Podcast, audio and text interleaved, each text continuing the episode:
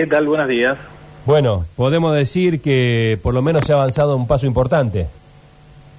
Es una medida de alivio, sí, se, se ha dictado la semana pasada una, una medida cautelar de jurisdicción local que manda a aplicar un tope al banco eh, respecto a la liquidación de los de las cuotas de los créditos UBA y, y, bueno, estableció una limitación del 35% mientras dure la tramitación de la causa y hasta que se resuelva con la sentencia definitiva la cuestión que, que es en debate.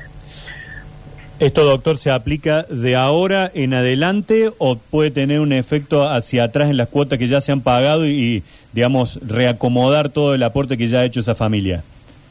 No, no, eso sería un pronunciamiento sobre el fondo de la cuestión. Las medidas cautelares son medidas que se adoptan durante la tramitación de la causa, Ajá. son complementarias, son paralelas, pero no resuelven, no resuelven el fondo de la cuestión. Lo único que, que ha resuelto es eh, establecer un límite mientras dure la tramitación de la causa y sin pronunciarse sobre el fondo de la cuestión, sobre cómo se debe resolver, eh, señala un límite a la entidad bancaria para Sí. que las cuotas no superen el 35% del haber familiar, de lo que ingresa eh, a ambos cónyuges eh, como ingresos familiares, Sí. y para garantizar las condiciones de vida, de subsistencia y condiciones de vida dignas. Eh, tienen dos hijos menores a su cargo, un familiar que, que luego de haber tomado el crédito contra una discapacidad, un accidente automovilístico, eh, realmente una, una situación familiar bastante compleja y el crédito no paraba de aumentar, eh, afectando y absorbiendo ya un 52% de sus ingresos, eh, cuando inicialmente la cuota se cifraron el 13% cuando Claro. lo tomaron. ¿Y esto, al ser una medida cautelar, puede sentar precedente para otros casos o es puntualmente para este hecho que se presentó allí? Es puntualmente para este hecho, pero mm, sirve como guía y establece criterios que obviamente van a replicar en futuras presentaciones y eh, otros interesados o afectados por esta operatoria van a poder hacer el mismo planteo, van a poder referirse a esto. Lo importante y destacable es que hace referencia a normas constitucionales y tratados eh, de igual jerarquía, tratados internacionales suscritos por Argentina, que deben ser respetados y van a aplicar o, o adoptar medidas de acción positivas, de, nada de resguardar derechos de mayor rango constitucional, eh, como sería el acceso a una vivienda digna, la protección de la vivienda familiar, las condiciones de vida de la población, o sea, que no se puedan ver afectadas por un sistema de cálculo o por un sistema crediticio que eh, hoy por hoy se haya controvertido debido a la desnaturalización que viene sufriendo eh, por las circunstancias macroeconómicas. Claro. A ver, todo esto desemboca y todo apunta siempre a lo mismo, es eh, la cuestión inflacionaria. Ha generado una discusión tan grande en el mercado que provoca el alza vertiginosa de las cuotas por el sistema de liquidación que tienen y esto no es acompañado por los salarios.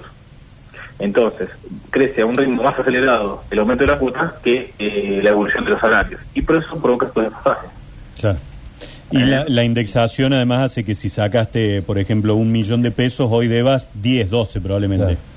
Eh, no, no, es, es más gravoso. Más todavía. Eh, en- sí, esta gente cuando hizo la presentación, y en este caso puntual, habían tomado un crédito de cerca de 2 millones de pesos y mm, luego de haber pagado las cuotas durante 4 años y 2 meses, eh, estaban debiendo casi 20 Claro. y no se atrasaron un solo pago.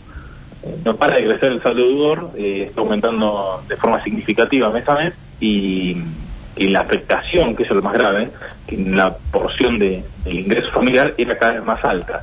Por lo tanto, está generando un empobrecimiento y un deterioro de la calidad de vida que ya era eh, intolerable por- y no quedó otra opción más que recurrir a la justicia. Doctor, ¿y contra qué banco es? Porque la mayoría son del Nación, pero hay por supuesto también bancos privados involucrados en esto. Eh, no, no, esto es un banco provincial, Ajá. es el banco, la banca provincial. La mayoría de los bancos que han otorgado estos créditos son bancos públicos. Sí, sí, sí. Eh, creo que es un 73% eh, que, que ha otorgado la banca pública y poquitos son los privados. Eh, es, es compleja la situación, es compleja porque involucra eh, derechos eh, de rango constitucional, como lo Ujú. mencionaba anteriormente, y no se trata de un contrato entre privados, entre una entidad bancaria y un tomador crediticio que no sé, toma este crédito para cambiar el auto para eh, irse de viajes. Eh, acá está involucrada la, la vivienda familiar, ese es el tema Claro. es complejo y no hay herramientas crediticias. O sea, si no es, de- es, es necesario, es imperioso encontrar una solución a esta situación. Porque si tiene que abrir el crédito, es necesario, hay para suplir el déficit habitacional que tiene Argentina, es necesario contar con herramientas que sean seguras y que se puedan sostener en el tiempo. Eh, acá lo que hay es un planteo pidiendo la revisión de estos contratos para corregirlos porque la situación inflacionaria eh, está distorsionando de modo tal estos contratos que los ha tornado eh, excesivamente, eh, los ha tornado excesivos y sumamente onerosos para la parte tomadora. ¿Mm? Es- Bueno. Usted to- toma un crédito, Sí. que le va a insumir un 20% de sus saberes o de sus ingresos, y después de 5 años de desarrollo le está consumiendo el 50 o el 60% de sus ingresos. Claramente está haciendo un esfuerzo proporcional mayor al esperado. ¿Cuánto arrancó pagando y cuánto estaba pagando hoy esa familia? No, ahora los datos precisos no los tengo, porque la verdad son tantos que... Claro. Pero la, la cuota era baja, eran 15 mil pesos y ya están arriba de 100, 110, creo, al momento de la presentación. Claro. Eh, sí, va aumentando y los salarios muchas veces no acompañan en la misma No, claro. proporción. Ese es el tema, ¿eh? no, no es un, acá no, no, no hicimos, no se hacen consideraciones sobre la cuestión política, si, si son buenos o malos los créditos, no, acá el problema, lo que genera el desajuste, eh, es la cuestión inflacionaria. Todas estas demandas se han planteado el amparo de la teoría de imprevisión. ¿Mm? Eh, Es un hecho mm, ajeno a la voluntad de las partes, algo no previsto que previsto no se pudo evitar, como es este caso. Nadie pudo prever que la inflación se iba a disparar a los índices actuales. Estábamos hablando, surgieron los créditos, de una inflación del 15 al 20% con la promesa de descenso, con una idea de, de proceso de desinflación.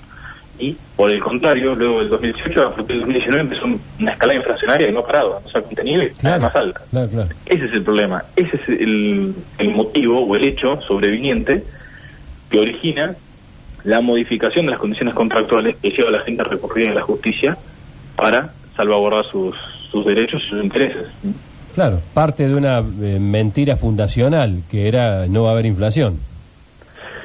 Sí, sí, sí, eso es la lectura que se quiere hacer. Yo no, no, no hago valoración sobre... No, está bien, está bien, eso no- corre por cuenta mía. Son los hechos, claro, ahí está. Yo solamente le puedo referir los hechos. Eh, Está bien. Desde el punto de vista técnico hay una situación de hecho que no fue prevista por las partes, ni depende de la voluntad de los contratantes, ni del banco, ni de los tomadores, eh, que es la escala de inflación que tenemos. Y eso provoca una distorsión que eh, implica o compromete un sobreesfuerzo de parte del tomador. Lo somete a una situación que no quiere, en la que no quiere estar, y imagínense un contrato que llega en una duración de 15, 20 años. ¿A quién puede, eh, no estamos hablando de un compromiso, un esfuerzo extra que debe hacer durante un tiempo racional o un tiempo breve. Estamos hablando de que tienen 15 años de crédito. Claro. Eso es lo complejo de la situación. Bueno. ¿Eh? Sí, perdón. Bueno, no, nada, eso es, mm, imagínese usted vivir el resto de, o sea, le queden 15 años sobreviviendo con el 40% de los ingresos No, actualmente. no, no. Es, es muy gravoso, es muy gravoso. un compañero acá, bueno, el compañero que llevó adelante sí, la nota. que, uno de los que- digamos, uno. que, tiene un crédito UBA, sí, Mejor- conocemos la situación. Mejor criterio periodístico que el de Nacho, imposible. Gracias, Cristian, por este contacto. No, por favor, hasta luego, que tenga un buen día. Hasta luego, que tenga buen día. Bueno.